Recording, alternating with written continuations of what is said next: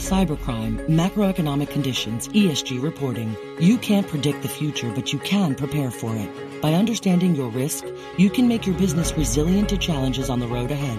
What's more, you can turn those risks into opportunities.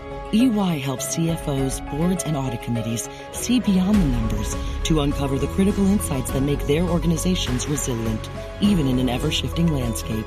For more insights that matter, visit ey.com slash beyond the numbers.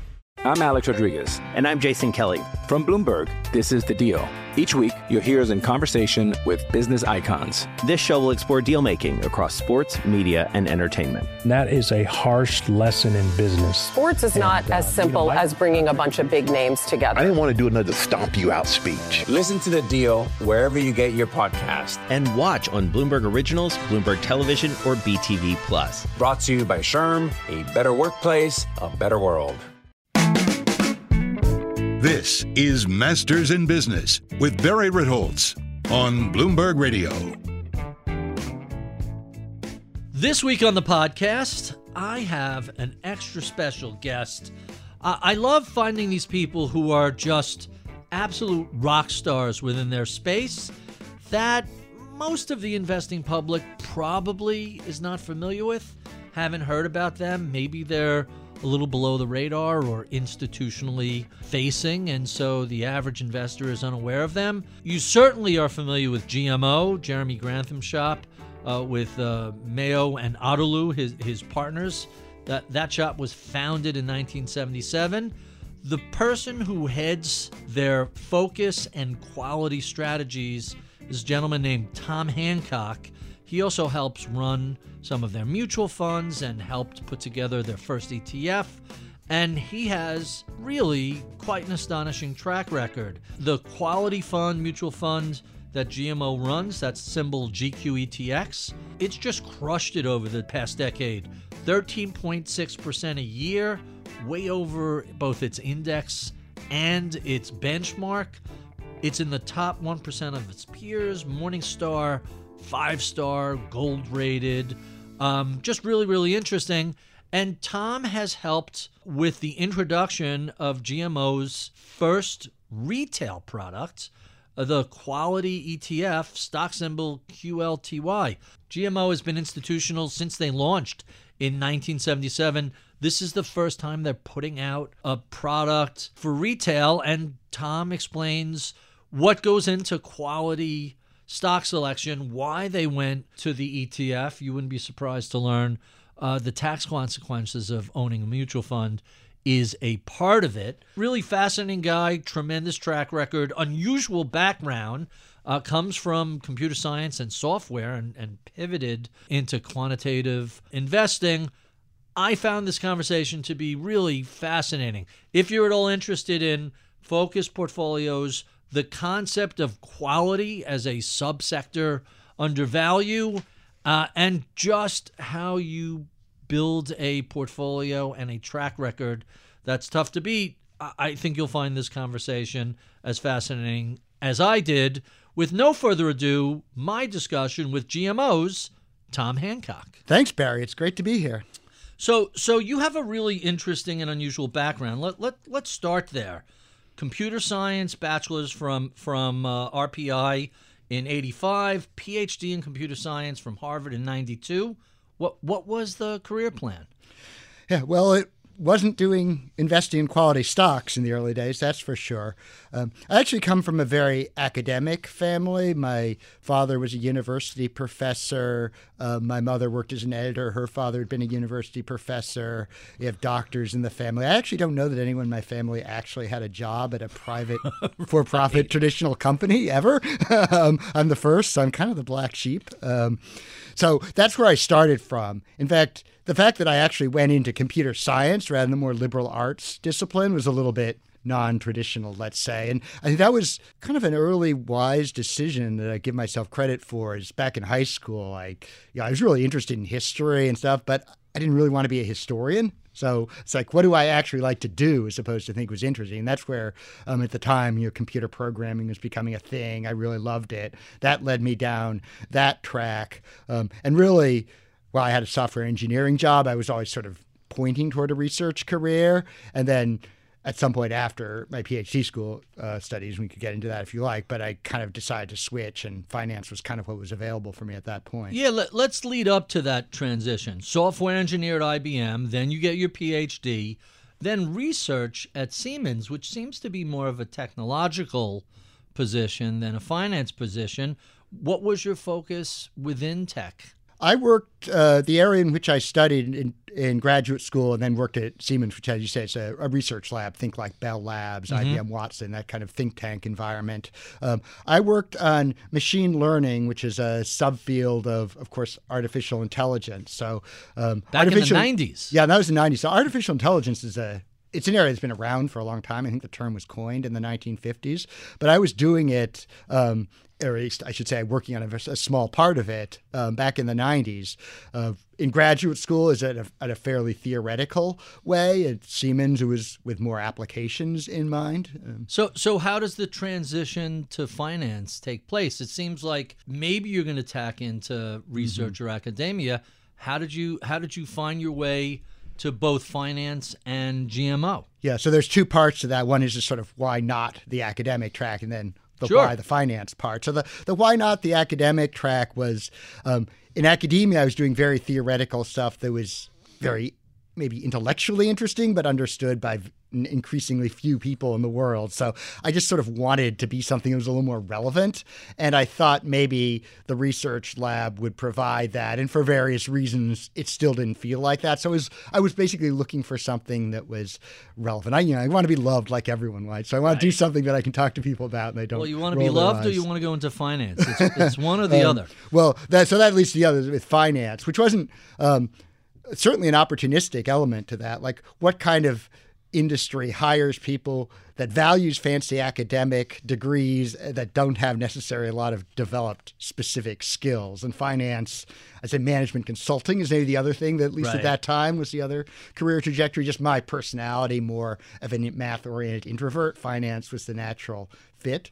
Um, for GMO particularly, I got really lucky. When I was in graduate school, so I was at Harvard. Harvard has a smaller computer science department. We do a lot down the river at MIT, and I right. went to a, a, research group there. It was headed by Ron Rivest, who's perhaps known to some as the R behind RSA cryptography, but he oh, also oh, really? worked in machine learning in this area. And he ran this research group of scruffy grad students and postdocs that I would go to. But there's this one guy who came from downtown who wore a suit, and no one quite knew who he was. I asked "Who's that guy?" Like, you think he's a banker? Um, and he was a very smart guy. My uh, mental image was that he worked in the bank of back of a bank approving mortgage applications. He was really frustrated, and this was his intellectual outlet.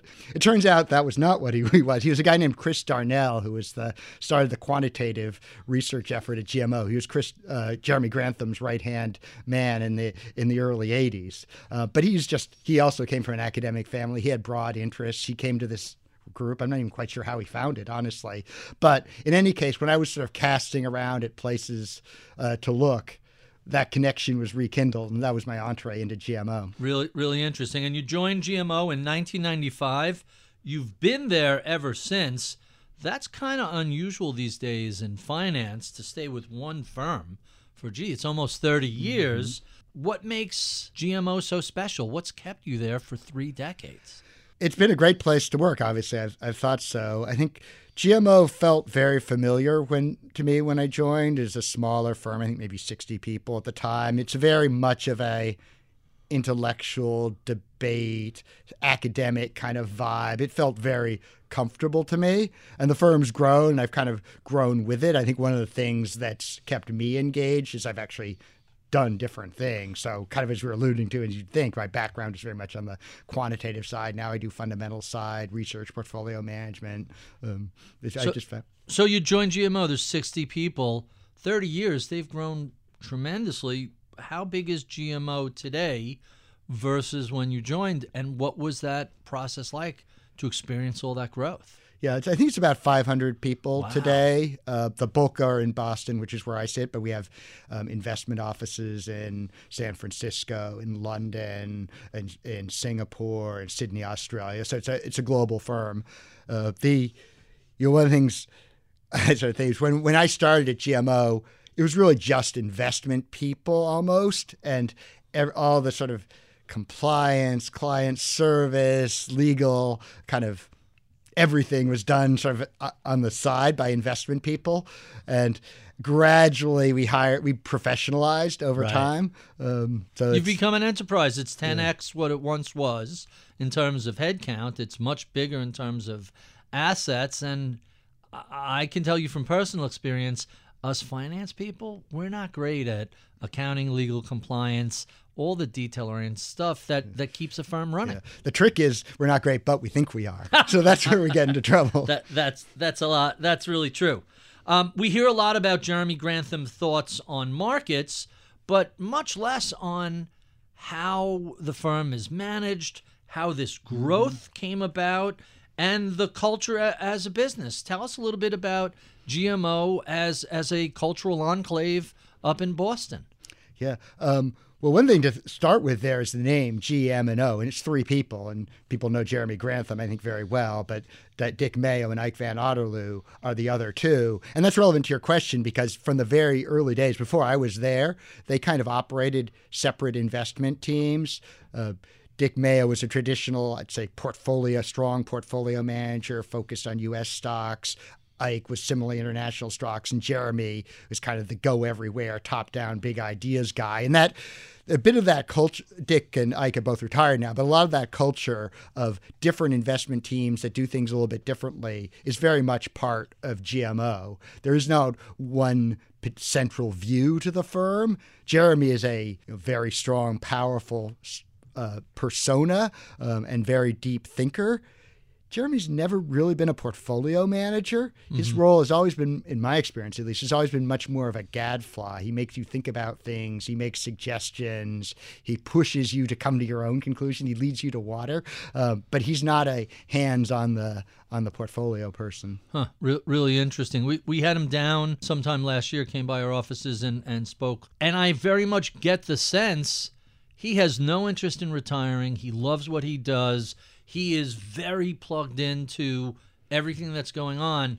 He, he's going to do this forever, isn't he? that would be my guess. Yeah, I think he probably will outlast me in, in the industry. He's um, he is one of the smartest people I've ever met and one of the most driven people I've ever met. Uh, he has a, I think and hope, a long uh, professional lifespan ahead of him. I would say he is a little bit less focused on what you might call the day to day of investing at GMO, and he does a lot of stuff outside. He's very involved with the Grantham Foundation, Right. his charitable organization, both on the their mission, but also on the investing side of managing their portfolio. So, too. so that raises a really interesting question. He's a big picture guy. He's always looking for what risks and what black swans might be coming at us that the investment community either hasn't found yet or isn't paying attention to. How do you translate that 30,000 foot view as to what's going on in the world to something like quality and focused investing? Or is it mm-hmm. really just there to sort of help you create a framework for looking at the universe? Yeah. Well, when I say he's a big picture guy, I don't necessarily mean just that he's investing is to make macro calls.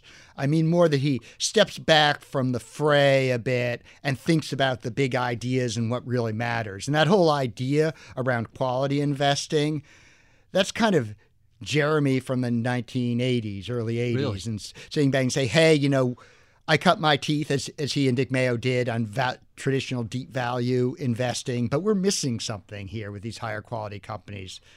How should we think about that? How can we invest about that? How can we improve our process? So that sort of philosophical outside and around the box thinking is kind of what really led to us having a quality oriented strategy today. and and quality is really a subsection of value. Is that is that what you're suggesting?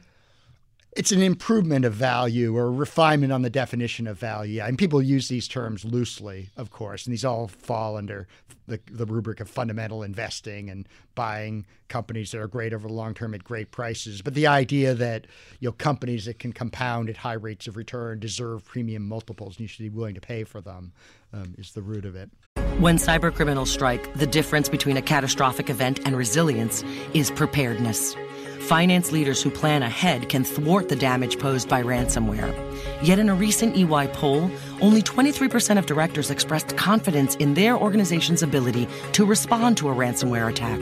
Cyber preparedness is just one facet of the complex risk landscape finance leaders face every day. Now more than ever, it's vital to keep ahead of developments. Cybercrime, macroeconomic conditions, ESG reporting. You can't predict the future, but you can prepare for it. By understanding your risk, you can make your business resilient to challenges on the road ahead. What's more, you can turn those risks into opportunities. EY helps CFOs, boards, and audit committees see beyond the numbers to uncover the critical insights that make their organizations resilient, even in an ever-shifting landscape. For more insights that matter, visit ey.com slash beyond the numbers. Success is more than a destination. It's a path you take one step at a time. It's dedication, it's fortitude, and it's the work, passion, and grit inside of us that comes before all recognition.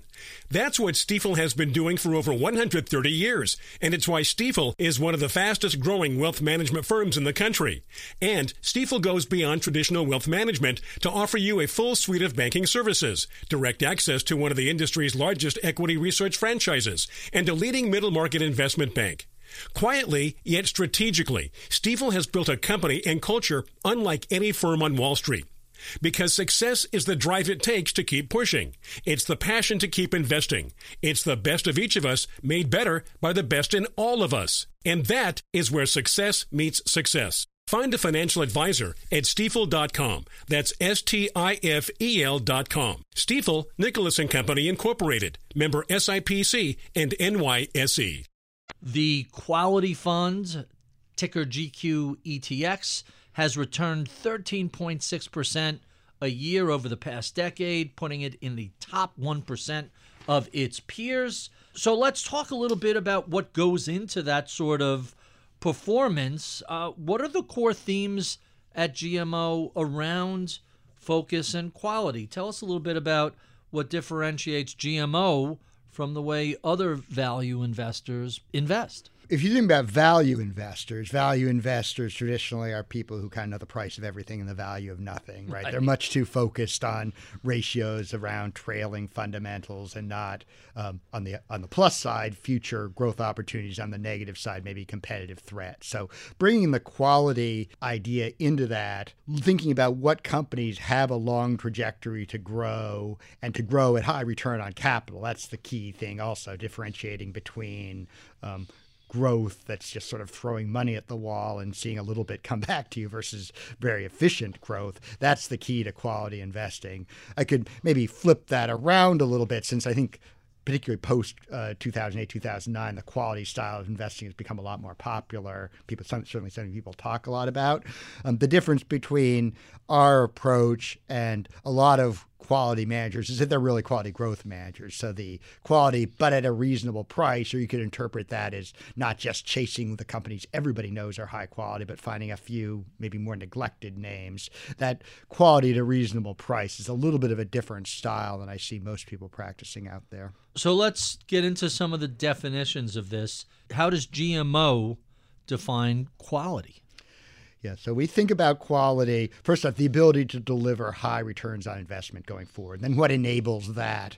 You have to have some asset ability, capability that competitors can't equally duplicate. I mean, traditionally could have been like a physical asset or brand. Of course, these days in an IT world, it's much more about network effects of uh, of platform companies and such. But you have to have that special sauce um, that's not re- reproducible. It has to be doing something that's relevant. Like you want to avoid the trap of companies that do one thing well and that thing's not growing, so they just try to do other stuff. And then management quality does also come into play. Like, do you keep a strong balance sheet? Are you prudent? Do you invest when you should? Return capital when you shouldn't? So that's those assets, the relevance, and then capital discipline are the key components for us. Given that definition of quality, has that evolved or changed over time, or has that been pretty much the definition going back to the 80s or 90s. That's that's been pretty much the definition going back to the 80s and 90s. And I told you kind of the fundamental definition. There's also quantitative metrics that we look at.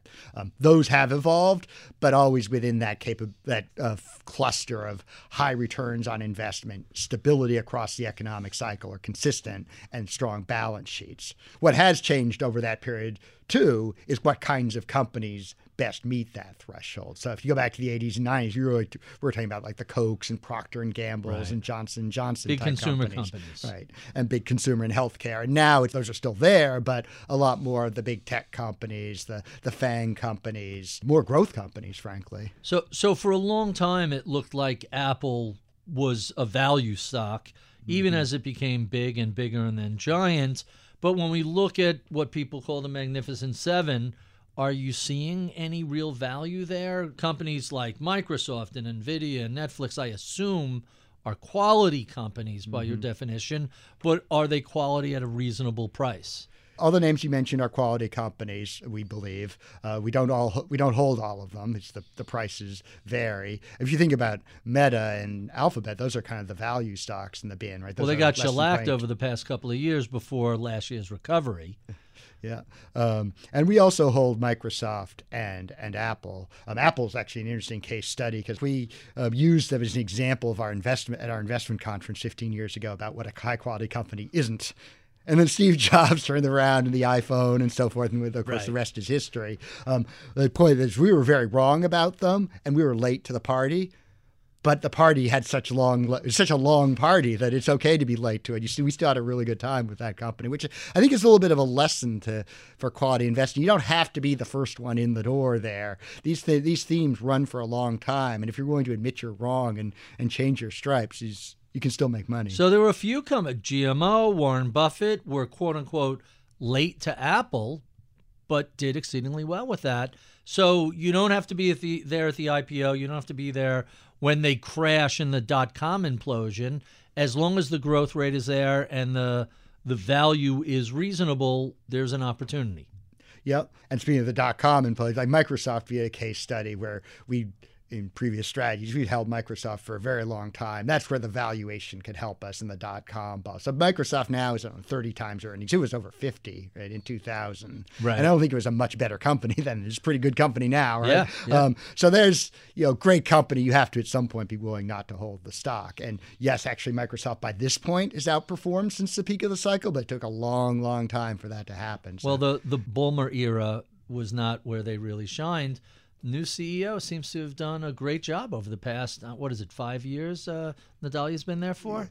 Yeah, um, at least that I think at this point um, we held through the and actually added in the Ballmer era. So that would be up um, our taking the view that at least in this case turned out to be right. That is something companies can fix if the core assets there, you know, the core network effects of everybody using their products, they're being so entrenched in IT systems uh, departments around the world. That was still there the easiest thing almost to fix is the CEO. So if a stock's trading at 13 times earnings and has all these great characteristics, and you think the CEO can change, that can be a great time to throw invest. the bum out, bring someone else in, and the rest is history. Mm-hmm. So uh, I love this quote of yours on the backwardization of risk. Quote: The expectation is that achieving higher returns requires taking more risk, but higher quality stocks have outperformed lower quality stocks by a considerable margin despite being less risky. Explain. Yeah, and that's um, that's a point that Jeremy Grantham kind of observed very long time ago and is emphasizing for a long time. And actually, Ben Inkers, the head of our asset allocation mm-hmm. group, just wrote a, a very interesting piece on that too. This idea that at the big picture level, stocks versus bonds, things kind of behave what you'd expect. You get more return, but there's more risk associated with sure. it. But if you look within asset classes, that hasn't been true just empirically. Like, why is it? It's perplexing, really, That high quality companies, which have been safer, right? They do better in recessions and such. Have you've not had to pay for that with lower return, um, and that's that was really the core of Jeremy's observation about quality stocks and why it's not just that quality is this silver bullet that just beats the market all the time. I'm sure we necessarily believe that's true, but it, it does improve your portfolio with lower risk without having to give up return. So the obvious answer is value makes a big difference within quality stocks Is that what leads to the lower downside in, in a market dislocation? If you're buying it right, there's less room to fall. Right. In isolation, quality on average gives you downside protection. It certainly did in 2007 8, for example. Mm-hmm. But then it didn't in the, when the tech bubble burst. It didn't last year in 2022. Right. Then the reason for that is a lot of the quality stocks were really expensive. So the trade off, compromise, or combination of value and quality is what we think gives you that best downside protection, but without having to give up too much on the upside, too. Huh. So let's dive into the details of GMO's quality strategies. In 2022, core quality and quality value outperformed the S&P 500 by a wide margin. 2022 was a, a down 19%, I think, mm-hmm. in the mm-hmm. S&P 500.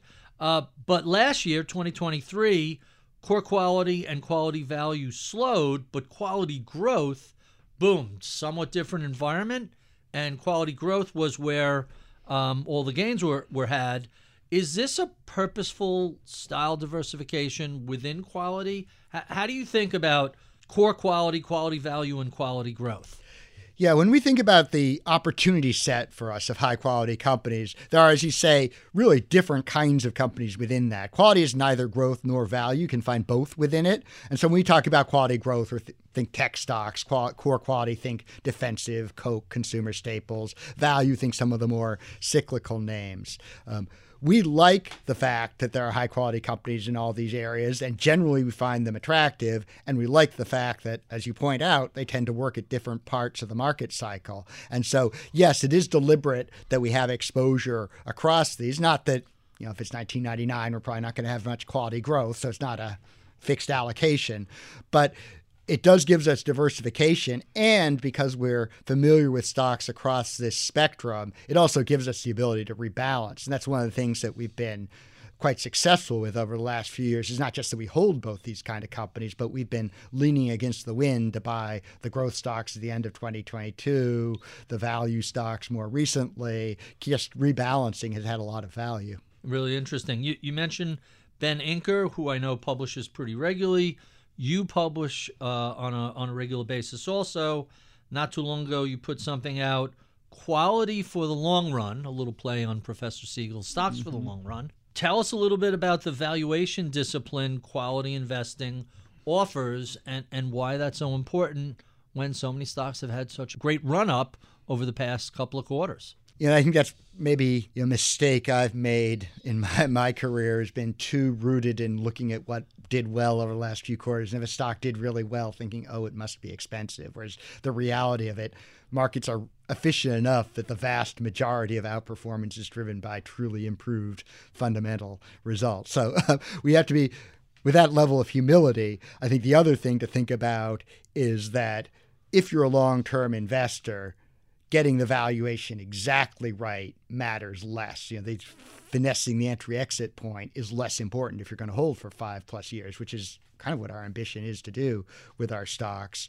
But in extremis, which is the Microsoft in the 2000 mm-hmm. example, um, and maybe some other AI related stocks today, it really does matter. You really like the long time where you have to hold to make up that valuation uh, is so long that you just really shouldn't be involved. It's kind of our and, basic and philosophy. Another research piece you put out I found kind of intriguing: quality investing for greed and fear. Explain mm-hmm. that. I mean, the fear part is kind of what we've been talking about. Like, if you're worried about market downturns, quality is a good sleep at night investment. The thing I laugh about is every time we think about writing an annual letter or something like that, someone wants to write in these uncertain times that we're now in today. It's, it's like, always when is, yeah, times. when has that not ever been right, the case, right? right? So people are always worried, and so quality is always good for for that constituency. The other thing I'd say is if when those worries come to pass, if you hold quality stocks that you really believe in, you're less likely to sell at the wrong moment. So there's that psychological advantage to them that goes beyond just statistical analysis of return periods over time. And the greed is the quality is not just a defensive portfolio. If the the market's going down, you hold cash, right? You don't hold high quality stocks. So the greed part is that high quality companies do participate in the up market. And so if you think, you know, AI is a great thing, if you think GLP-1s are fantastic, if you think there's innovation going on all around the world and you want to participate in it, we think high quality companies are a great way to do that. I have a a recollection. I think it was The Onion. Our long national nightmare of peace and prosperity is finally over. Was a 2000 headline, and it's true. How often? Uh, how often can you say, "Well, thank goodness we live in times where"? There's no uncertainty and, and, and everything is rational. When we say that, run for the hills. That, that's exactly right. When cybercriminals strike, the difference between a catastrophic event and resilience is preparedness. Finance leaders who plan ahead can thwart the damage posed by ransomware. Yet in a recent EY poll, only 23% of directors expressed confidence in their organization's ability to respond to a ransomware attack. Cyber preparedness is just one facet of the complex risk landscape finance leaders face every day. Now more than ever, it's vital to keep ahead of developments. Cybercrime, macroeconomic conditions, ESG reporting. You can't predict the future, but you can prepare for it. By understanding your risk, you can make your business resilient to challenges on the road ahead. What's more, you can turn those risks into opportunities. EY helps CFOs, boards, and audit committees see beyond the numbers to uncover the critical insights that make their organizations resilient, even in an ever-shifting landscape. For more insights that matter, visit ey.com slash beyond the numbers. Success is more than a destination. It's a path you take one step at a time. It's dedication, it's fortitude, and it's the work, passion, and grit inside of us that comes before all recognition. That's what Stifel has been doing for over 130 years, and it's why Stifel is one of the fastest growing wealth management firms in the country. And Stifel goes beyond traditional wealth management to offer you a full suite of banking services, direct access to one of the industry's largest equity research franchises, and a leading middle market investment bank. Quietly, yet strategically, Stifel has built a company and culture unlike any firm on Wall Street. Because success is the drive it takes to keep pushing. It's the passion to keep investing. It's the best of each of us made better by the best in all of us. And that is where success meets success. Find a financial advisor at stifel.com. That's S T I F E L.com. Stifel, Nicolaus and Company Incorporated, member SIPC and NYSE. GMO has released last quarter their first retail product, an ETF. I love the symbol QLTY. Let, us talk a little bit about the ETF and the thinking behind it. GMO has almost exclusively had institutional investors, um, very high net worth family offices. I mentioned um, the Quality Mutual Fund. That's a $5 million minimum what was the thinking behind, hey, let's do an ETF that anyone could buy for 50 bips, no minimum? Yeah, you're exactly right. GMO has been an institutional in, um, manager. We started in the endowments and foundations space and have gone from then. But as you also said, institutional includes increasingly family offices and wealthy individuals who pay taxes. And so, just structurally, the ETF is such a better vehicle yes. to pool clients. And GMO has always been an advocate of pooled investing. You get the, we think, it's good a solution and it allows more portfolio manager focus, not to have separate accounts. And so, really, the launch, the genesis of having an ETF for us was less about entering the retail market or accessing different clients and more about better servicing the institutional tax-paying clients. That said, we have a lot of respect for individual investors. I think they get a bum rap um, among institutional managers. Institu- individual investors can be very sophisticated, discerning, thoughtful, and it's not a segment of the market we want to shy away from other than just the operational complexity of having lots of small clients. And there, um, the ETF market has matured to a point where we don't really face that complexity. And so we're glad to be able to be a lot more accessible. The other thing I'd say about ETFs, and they've been on our radar screen for a while, of course, but in, originally they were for no particular reason, but kind of associated with passive or more commoditized quantitative factor strategies. And it's really over the last few years that an active strategy in an ETF has been something people would pay any attention to. So I mentioned previously the GMO Quality Mutual Fund, um, top 1% of its peers, 13.6% a year for the past decade. How does the quality ETF strategy differ from the mutual fund strategy? Not very much. It's the same investment process, philosophy, team, and everything. Uh, the one simplification we've made for the ETF is it only in, we only invest in U.S. companies. So the quality uh, fund is global in its opportunity set, has had up to 20% in non-U.S. domiciled multinationals. Think like the Nestle's of the world, that kind right. of company. Whereas the ETF is designed to be a more straightforward S&P 500 U.S. only equity uh, strategy. And it's concentrated 35 large cap stocks is it limited to what's in the S&P 500 or is it any US stock?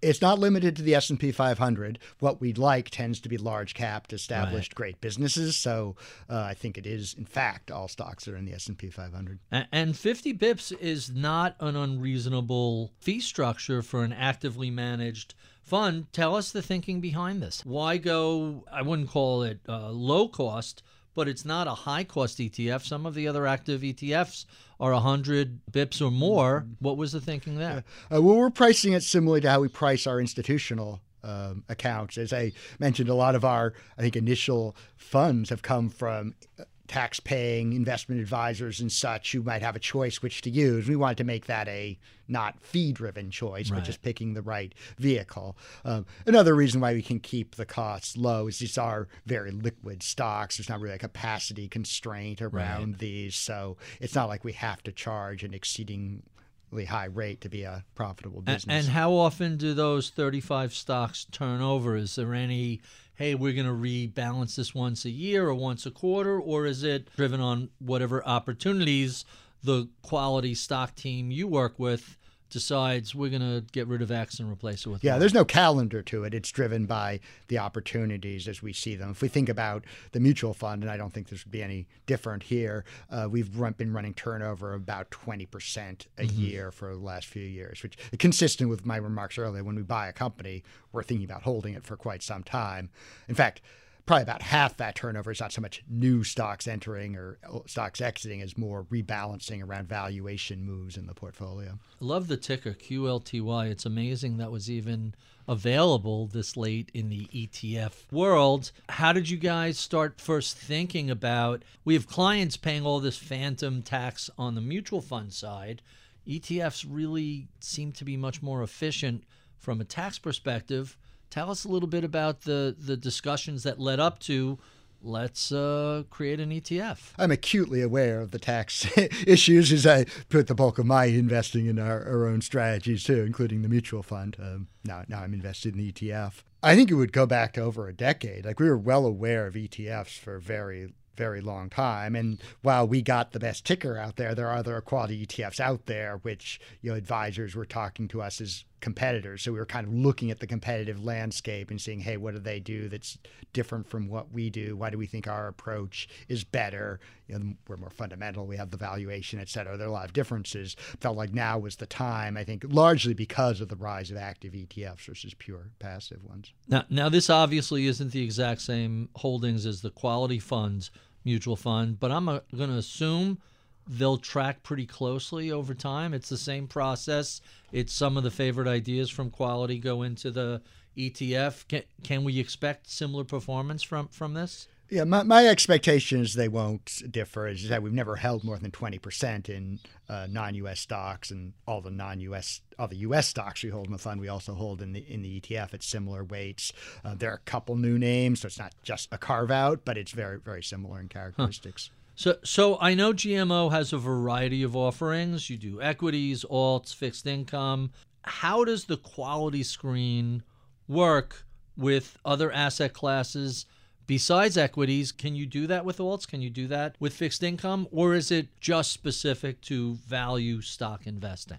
Focusing on quality characteristics as well as valuation and sort of quality at a reasonable price, sort of big picture, is an idea that cuts pretty much across all of GMO's strategies and the different asset classes in which we invest. Of course, it means different things if you're running a merger arb strategy right. with a short horizon than long-term buy and hold investing like what we do. Um, but that's that's there. Um, another thing to think about that sort of unites GMO as a firm is that a lot of our clients come sort of through the door, if you will, in our multi asset class solutions. We, we call asset allocation at GMO. So, a lot of the strategies that we've developed over the years at GMO, including originally the quality strategy, derive from us, Jeremy and team, Ben Inker and others, seeing a top down opportunity in the market, us forming a strategy, if that's a conventional asset class or at the time a new asset or sub asset class like quality investing. That's how a lot of what we do gets started. It's why we kind of have a complicated lineup for a firm mm-hmm. our size. Um, but that does impose a certain, I think, intellectual consistency on how we think about the world. So, so given the success of this first ETF and given this expertise in all these different areas, the obvious question is what's the next ETF that's going to come out of GMO? Or are you guys good with quality and you're not looking for any other retail products? Yeah. Well, I'm not going to break news on your podcast, but uh, I think you know, we do one with the idea certainly that uh, we might do more. If this is continues to be successful, yeah. all these other asset classes that GMO plays in uh, some of them are really ripe for an ETF. Yeah, some, some more ripe than others, but I think there's a lot of opportunity out there. You, maybe another way of asking that question is why did we start with this one? I think there are, there are a couple obvious reasons. One, it is our largest strategy, but another, it is U.S. equities, which are kind of the simplest, most liquid asset class. They fit well for the transparency of an ETF structure. It's easiest to do the market making around them. So it was a very obvious place for us to start. So the mutual fund is about $8 billion or so. Is there any limitation on how big this ETF can get? I mean, assuming it's all large cap U.S. stocks, doesn't seem like there are a lot of constraints on how large this can scale. Yeah, not practical constraints. Of course, there is a constraint for everything, but we'd be talking about tens of billions of dollars where capacity would be. Huh, really interesting. When cybercriminals strike, the difference between a catastrophic event and resilience is preparedness. Finance leaders who plan ahead can thwart the damage posed by ransomware. Yet in a recent EY poll, only 23% of directors expressed confidence in their organization's ability to respond to a ransomware attack. Cyber preparedness is just one facet of the complex risk landscape finance leaders face every day. Now more than ever, it's vital to keep ahead of developments. Cybercrime, macroeconomic conditions, ESG reporting. You can't predict the future, but you can prepare for it. By understanding your risk, you can make your business resilient to challenges on the road ahead. What's more, you can turn those risks into opportunities. EY helps CFOs, boards, and audit committees see beyond the numbers to uncover the critical insights that make their organizations resilient, even in an ever-shifting landscape. For more insights that matter, visit ey.com slash beyond the numbers. Success is more than a destination. It's a path you take one step at a time. It's dedication, it's fortitude, and it's the work, passion, and grit inside of us that comes before all recognition. That's what Stifel has been doing for over 130 years, and it's why Stifel is one of the fastest growing wealth management firms in the country. And Stifel goes beyond traditional wealth management to offer you a full suite of banking services, direct access to one of the industry's largest equity research franchises, and a leading middle market investment bank. Quietly, yet strategically, Stifel has built a company and culture unlike any firm on Wall Street. Because success is the drive it takes to keep pushing. It's the passion to keep investing. It's the best of each of us made better by the best in all of us. And that is where success meets success. Find a financial advisor at stifel.com. That's S T I F E L.com. Stifel, Nicolaus and Company Incorporated, member SIPC and NYSE. So let's talk a little bit about what's going on in, in value today. I, I'm impressed by this quote of yours and really curious if it's still true. U.S. deep value stocks are unusually cheap. In the U.S. market in particular, the cheapest 20% look cheaper than they ever have in 98% of the time through history. That's really surprising. I keep hearing about how expensive stocks are. The bottom quintile of value is as cheap essentially as it ever gets. Yeah, that's a quote that's coming out from our asset allocation team about how they think about positioning equity portfolios. To be maybe nuanced about that. What we're talking about is the valuation of that relative to the overall market. Uh-huh. So it's kind of two sides of the same coin. It's not so much that cheap stocks are really, really cheap. It's that the spread of valuation ratios is very wide. So the non-value stocks are very expensive. Yeah. And frankly, I think that is where most of the action is. It's that the non-value stocks are trading at much higher multiples than they normally have. And when we say deep value, it's almost like you know, two people talk about indexes, they divide the world 50 50. Right. There's no magic to that. I think right now, just in a market cap sense, market concentration, there are a lot more growth stocks. So to find the true value stocks, I'm making air quotes, you kind of have to go a little bit deeper into the percentiles of market cap than you would typically. And when we're talking about value, you're still discussing with a quality overlay. So you could have quality stocks and, and the least expensive quality stocks on a valuation basis. Yes. Um, relatively attractive, but maybe not absolutely attractive. I, I don't want to put words in your mouth. Yeah, I um, maybe apologize for confusing terminology on our part because when we say deep value, I think people often think just the lowest price to book stocks out there. Right. In the GMO terminology, that's deep value on a measure of what we call intrinsic value that blends a hefty ver- version of quality into that. So, yeah, that will include some stocks we hold in the quality. I think Huh. the metas of the world, companies like that. Gotcha. So I get the sense you guys don't pay a whole lot of attention to the macro economy or geopolitics or what the Fed's doing. How, how important are these other aspects to the way you manage assets? not that important. I think the thought experiment for us is if this is something that feels cyclical, that isn't going to affect where the world's going to be five years from now, then we're only going to pay attention to it to the extent that if something happens, we react to it. Like it can create a dislocation, right? People might overreact to an interest rate move, in our opinion, but we're not going to try to forecast it or pick stocks based on that. Um, you did mention geopolitics in that list. Sure. Geopolitics is, in my mind, a little bit different. And the reason that's a little bit different is I'm not sure that's going to be solved five years from now, right? I think that could get worse, or the trends that we're on are different from where we've been in the last 20 or 30 years. So that is, uh, say, of those things, the one where we scratch our head a little bit more. Not that I'm going to claim we have the answers there, but it is front of mind for us. How, how do you think about interest rate risk or inflation or the whole transitory versus sticky debate? Does that become a key part of the asset allocation discussion, or is it just kind of background noise that everybody has to deal with? More background noise. GMO is kind of famous for doing seven year forecasts. Right. And the reasons we do seven year forecasts is that's sort of the horizon where we feel like whatever the noise is that's going on now, that, that'll kind of all be gone. So the philosophy behind those is eh, seven years from now, things will be kind of normal. And I'm not sure what the path is to get there. But if that's where they're going, this is what that would imply about returns over that horizon. And, and one of your recent notes, you, you mentioned Jeremy Grantham's super bubble thesis. How do you work in quality as a core equity allocation uh, within the concept that hey, maybe there's a super bubble going on out there? Is that is that Mm-hmm. consistent? Yeah, I'm a, a humble portfolio manager who works from the bottom up. So I'm not really thinking about super bubbles very much, honestly. I'm thinking about are these stocks that we're investing in good quality businesses priced to deliver a good return? And good, I mean sort of double digit type return over the next five ish years. So if it turns out this is a super bubble, and I think Jeremy's technical definition of that is a very, very big bubble, um, then um, quality stocks are going to go down. We'll have been wrong to invest in them. Uh, the silver lining is at least we'll have done better than pretty much anything else The- out there. the quality will go down less than than the rest of the uh, indices out there. Uh, particularly quality with a sense of valuation. Huh. All right, so let me jump to my favorite questions that I ask all of my guests, starting with uh, what have you been streaming these days? What's been keeping you entertained, either video or audio? well, I have a 12 year old daughter, and she runs the family with an iron fist, and she likes to still watch TV together. So I've been watching a lot of Survivor episodes, uh, though. Unfortunately, I actually like those. She's moving on to something else now that I like less well, but I won't call it out. Um, in terms of, I I listen to a lot of podcasts too. That's where I get a little more sort of.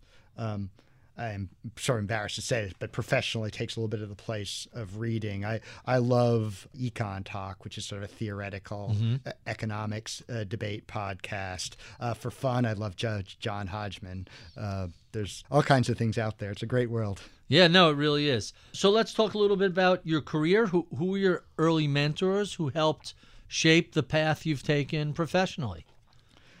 Um, I think in my case, a lot of the mentors come through kind of my academic career and teachers and, and professors. Going back, uh, my high, school math teacher, uh, Mr. Hyde, he was the one who taught the computer programming course. He's the one who sort of encouraged me to take college courses when I was in high school. He also taught me bridge, which is I don't really play that much anymore, but it is a great game and lets you think a lot about things in a, in a great way. Um, my PhD advisor at Harvard, Les Valiant. I'd also pick out, I mentioned Chris Darnell at GMO. Mm-hmm. Rob Soucy was the name of my first manager there. He was a very wise, wise man. Uh, if I think about one of the things I've gained from these people, too, particularly the professional ones, it's kind of when to be willing to say no to stuff too. Mm-hmm. My, colleagues now wouldn't believe it, but I used to be like probably over accommodating, and uh, maybe I've learned that lesson a bit. Overlearned huh. it. What are some of your favorite books? What are you reading currently? Uh, well, this is the holiday time. Uh, I just came back from a long plane flight and I read this really fun uh, detective book that my wife gave me for Christmas. But then I was reading a biography of Samuel Sewall, who's one of the uh, judges at the Salem witch trials, actually. So a colonial era figure. It's an interesting book to learn about that era. My favorite book of all time, and it's not even close, is a children's book called The Land of Green Ginger, uh, huh. which is written by the screenwriter of the original Wizard of Oz movies. It is a satirical, clever take on the kind of the postscript to the Aladdin uh, myth from the Arabian Nights. And um, I, rec- I recommend all of your listeners, if they can find it, which is easy, read that book. Huh, really interesting. What sort of advice would you give to a recent college grad interested in a career in investment and finance? So, investment finance is actually a very broad area. So, mm-hmm. the first advice is kind of narrow that down. And the best way to narrow it down is to get exposure to lots of different things. Um, and I think the best way to enable yourself to get exposure is don't focus so much on finance and investing. Just figure out about learning, learn all sorts of things, learn math, learn history. You can always learn a trade after that. Don't think, oh, I'm interested in finance, so I'm just going to spend all my time listening to investment podcasts. No offense, or or uh, None learning taken. how to read 10ks. I, I don't I don't imagine that anyone's going to listen to a couple of dozen podcasts and suddenly begin to outperform uh, the benchmark. It's a little more nuanced than that, isn't it? I think all the great investors talk about reading and how much they, of their time they spend reading and just learning. And I think that is one of the things I like about the investment industry is you just spend so much of your time just learning about how businesses work, how the world works. You're kind of an observer. You're kind of a miserable critic rather than an actual creator of value, but an analyzer of others' work it's it's almost academic adjacent given how much reading there is. And our final question, what do you know about the world of investing today you wish you knew 30 years or so ago when you were first getting started? That appreciation of quality businesses and the value to pay for them. I come, my mindset is a little bit more contrarian, and I think I, from an investing perspective, that manifests itself much more in a, a value orientation or value meaning low multiple underperforming stock, cigar butt of philosophy. And I think realizing the value of time and compounding and you know, just it's just worth paying up for a higher quality business. To say the very least. Thank you, Tom, for being so generous with your time. We have been speaking with Tom Hancock, head of the Focused Equity team at GMO. If you enjoy this conversation, well, check out any of the previous 500 uh, interviews we've conducted over the past nine years. You can find those at iTunes, Spotify, YouTube, wherever you find your favorite podcasts. Sign up for my daily reading list at ritholtz.com. Follow me on Twitter at ritholtz. I would be remiss if I did not thank the crack team who helps us put these conversations together each week. My audio engineer is Kaylee Laparo. Atika Valbrun is my project manager. Sean Russo is my head of research. Anna Luke is our producer. I'm Barry Ritholtz. You've been listening to Masters in Business on Bloomberg Radio.